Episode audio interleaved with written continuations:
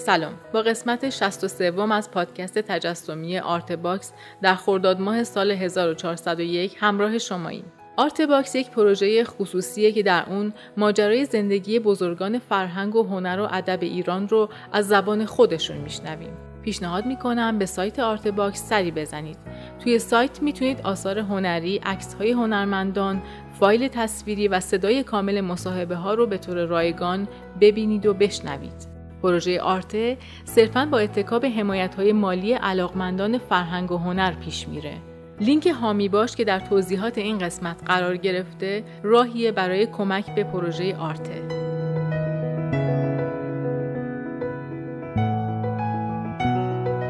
این پادکست قسمت اول از صحبت‌های واحد خاکدانه که درباره زندگی نامه و تحصیلاتش با ما صحبت می‌کنه.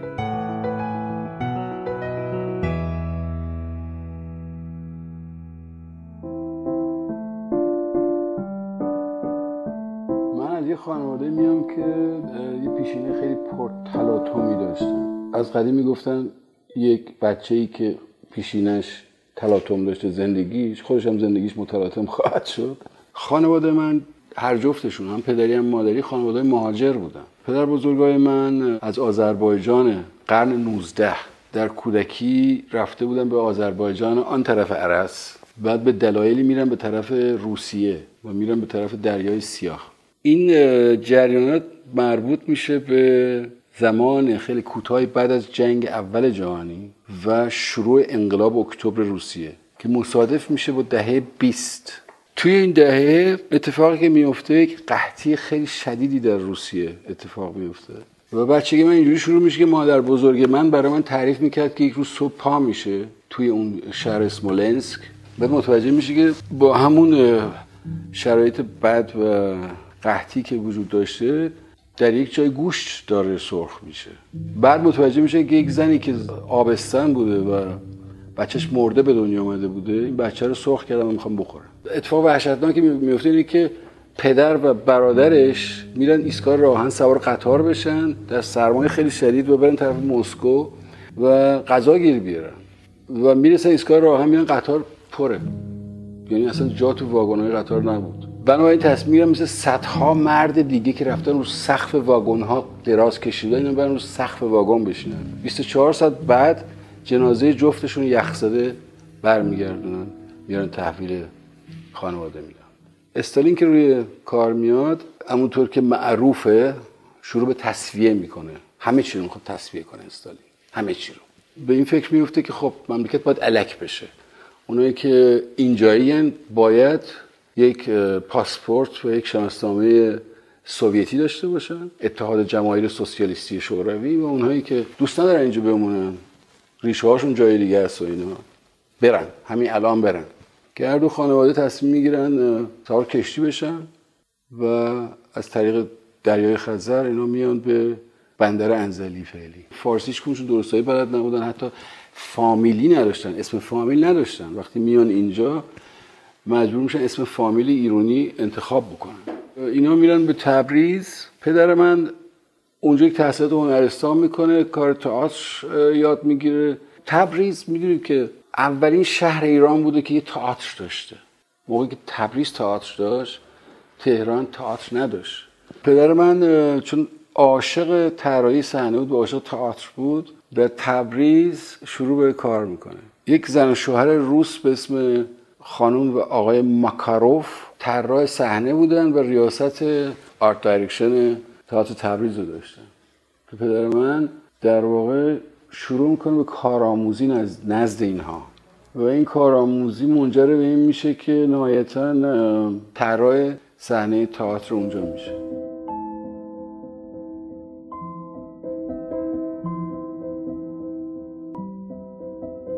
این جریانات مقارن میشه با جریانات حزب دموکرات آذربایجان.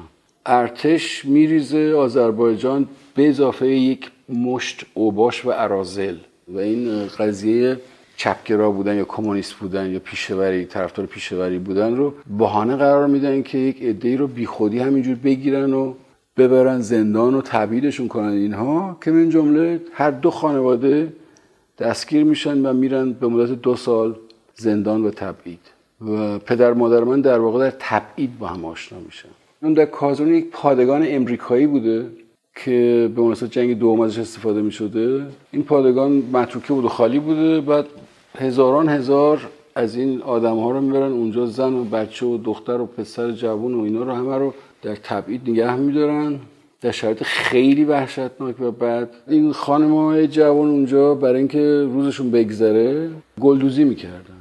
مادر منم خیلی دوستش گلدوزی بکنه منتها هیچ مدلی نداشت که از روش کار بکنه اینا. متوجه میگه تمام دخترای دیگه یه سری عکس طراحی گل و اینا دارن که اینا کپی می‌کنن رو پارچه و گلدوزی می‌کنن. می‌پرسه از دخترها که اینا کجا میری شما؟ اینا میگن که ببین میری مثلا کجا آدرس میدم بهش اونجا توی ساختمون فلان یه پسرکی هست که نقاشی بلده. مادر من راه میفته میاد و پیدا می‌کنه. اون کسی که بود که گل می‌کشید پدر من بود. پدر من پیدا می‌کنه و بعد اینا عاشق هم میشن. پدرم باش گل می‌کشه اینا میره گلدوزی می‌کنه و اینا و پدر من یک بار تنبیه میشه شایدن از طرف یک سرهنگ سیلی می‌خوره. مجازاتش هم بوده که بره صبح زود گور خودش رو بکنه. یعنی می‌برن صبح زود یه جای بیل میدن دستش میگن بکن. و میگه من چی دارم اینجا می‌کنم؟ میگن گورت داری می‌کنم این قضیه بین اینا ادامه پیدا می‌کنه بعد همدیگر گم می‌کنه. بدون یک شاهی پول بدون لباس درست حسابی شاید خیلی فجی راه میفتن بدون هیچ مقصد معین. تصادفا میان تهران.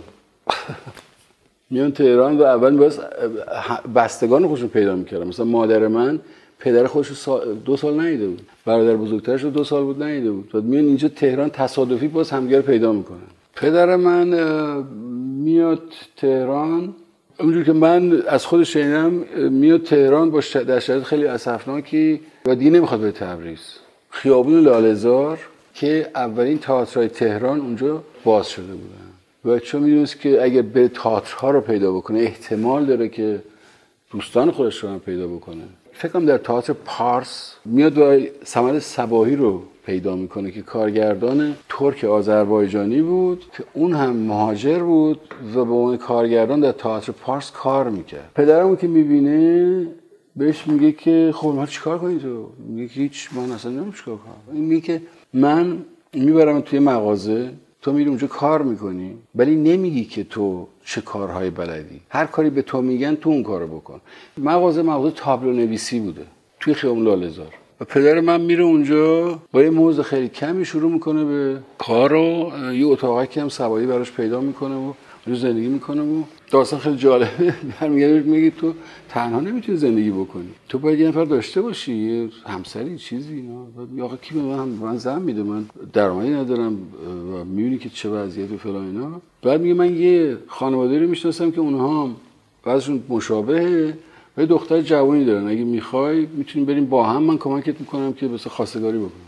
که میرن اون خانواده میگن که در واقع مادر منه. مادر پدر من سال 1328 فکر کنم ازدواج کردم 29 به دنیا آمدم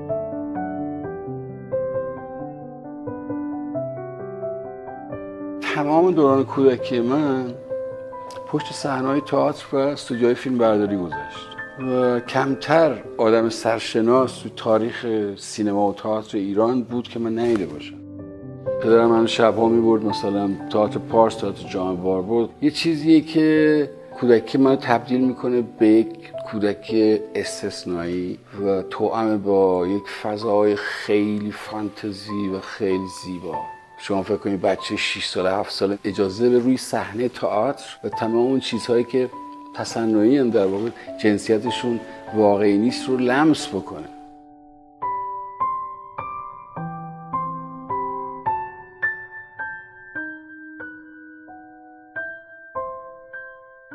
یه ترامایی که توی من مونده قضیه 28 مرداد دایی من که خیلی من دوست داشت میمد سراغ مادرم میگفتش که واحد بده من ببرمش فلان چیز ببینه ببرمش سینما. اینجا اینجا اونجا بعد این گویا میومده طرف خونه ما که منزل موقع تصادفا پشت مسجد شورا بوده میدان بارستان. میاد خونه ما و میگه که واحد بده من ببرم بیرون تظاهراته و مردم پلاکات های خیلی عظیم دستشونه که روش نقاشی شده. فیلم مستندش هم هست که مردم دارن میان با اجدها و دیو و اینا کشیده بودن. اینا که فکر برای من جذاب می‌تونه باشه برای اینکه من خیلی نقاشی می‌کردم.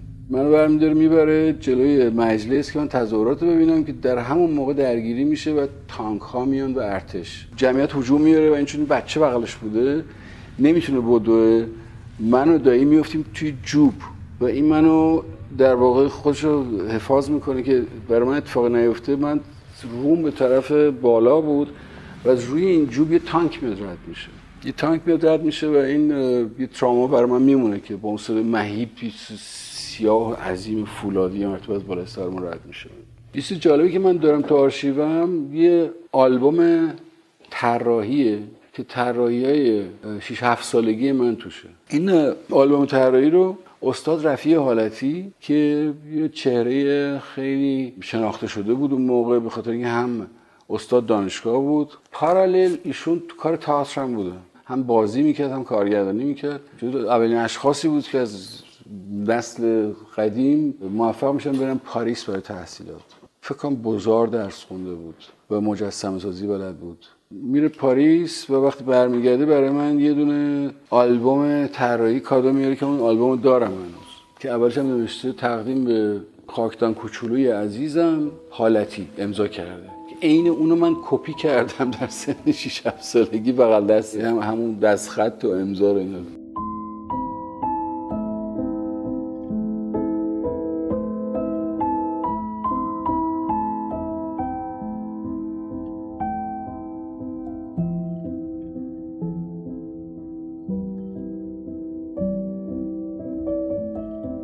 دبستان رشدیه بودم. اما قبلش می‌رفتم کودکستان رشدیه و کودکستان من یادمه که خیلی نقاشی می‌کردم و نقاش تمام در دیوار کودکستان پر از نقاشی من بود. یعنی هر چی میکشتم معلم زود بودن این بذار به دیوار و اینا تمام راه رو اینا. نقاشی من بود. تو دبستانم فعالیت که بچه‌ای که استعدادهای مشابه دارن و در دبستان انجام میدن ما انجام می‌دادیم نقاشی می‌کردم و اونجا بچه خیلی علاقه من بودن به من و معلم و خیلی من دوست داشتن و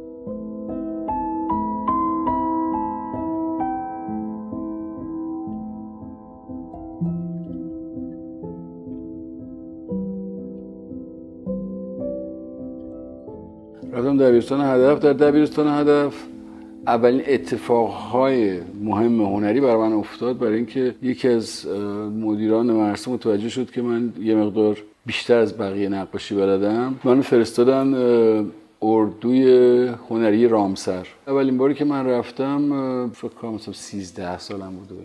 که اول مدال برونز بردم اول بعد نقره بردم بعد طلا بردم. شدم قهرمان کشور. مدیر دبیرستان هدف آقای رهنما خیلی به من نصیحت کرد گفتش که تو رشته ریاضی می‌خونی می‌خوای چیکاره بشی؟ گفتم من خیلی خب مهندس بشم. گفت تو دنبال اینجور کارا اینجوری نقاشی اینو بری خیلی بهتره ها. اینجوری که من دارم می‌بینم تو خیلی کارت استثنایی و ارزشمند و اینا و شاید بتونی اونجا بیشتر موفق بشی تا به عنوان آرشیتکت یا مهندس. چون من تو این اردوهای رامسر آقای غلام حسین نامی رو مرتب می‌دیدم. تو اون موقع خیلی جوان بود و با خانومش توی هیئت ژوری بودن. غلام حسین نامی من هم موقع که توی اردوگاه منو می‌دید و اینا خیلی من تشویق می‌کرد. یک تابستونی من تجدید آوردم تجدیدی آورده بودم تو مدرسه و اینا. خیلی دلم گرفته بود از دبیرستان داشتم می‌رفتم طرف خونه تقاطع خیابون طالقانی و ولی اصر اونجا دو تا سینما هستن. دیدم که آقای نامی با خانمشون جلو گیشه سینما واسه واسه من سینما. سلام علیک کردیم با هم اینا. گفت چیکار می‌کنید داستان تعریف کردن. گفت ببین اصلا تو چرا نمیای هنرستان برای زیبا ثبت نام کنی. خیلی ما راحت کنی اینا. ثبت نام کردم و کنکور دادم قبول شدم و سال 46 47 تحت تعلیمات جناب آقای محمد ابراهیم جعفری ما شروع به کار کردیم.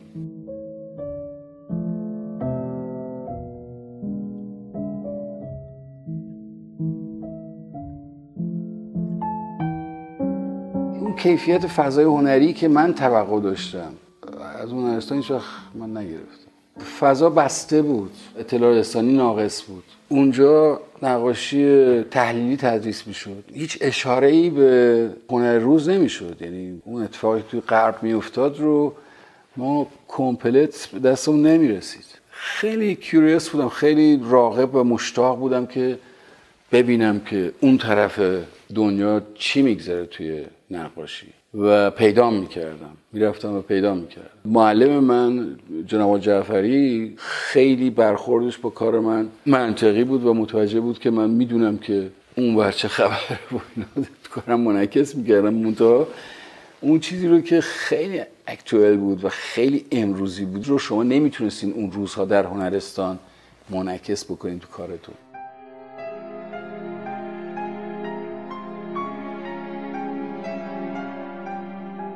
بعد از هنرستان من دو تا کنکور دادم.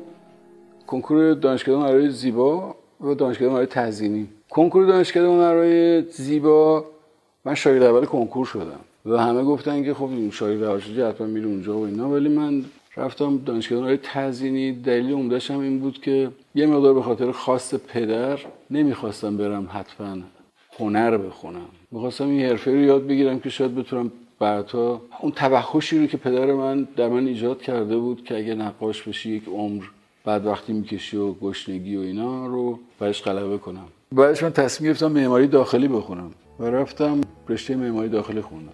سال 50 تا سال 55 من فارغ تحصیل شدم.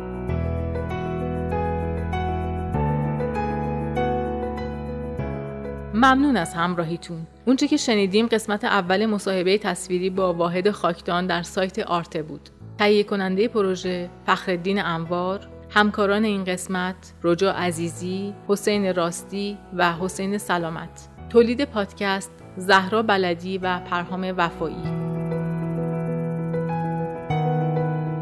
در قسمت بعد واحد خاکدان درباره دوره های کاریش با ما صحبت می‌کنه. من آزاده نوزاد مقدم هستم و خوشحال میشم که Artbox رو به هنر دوستان معرفی کنید. وبسایت ما artbox.ir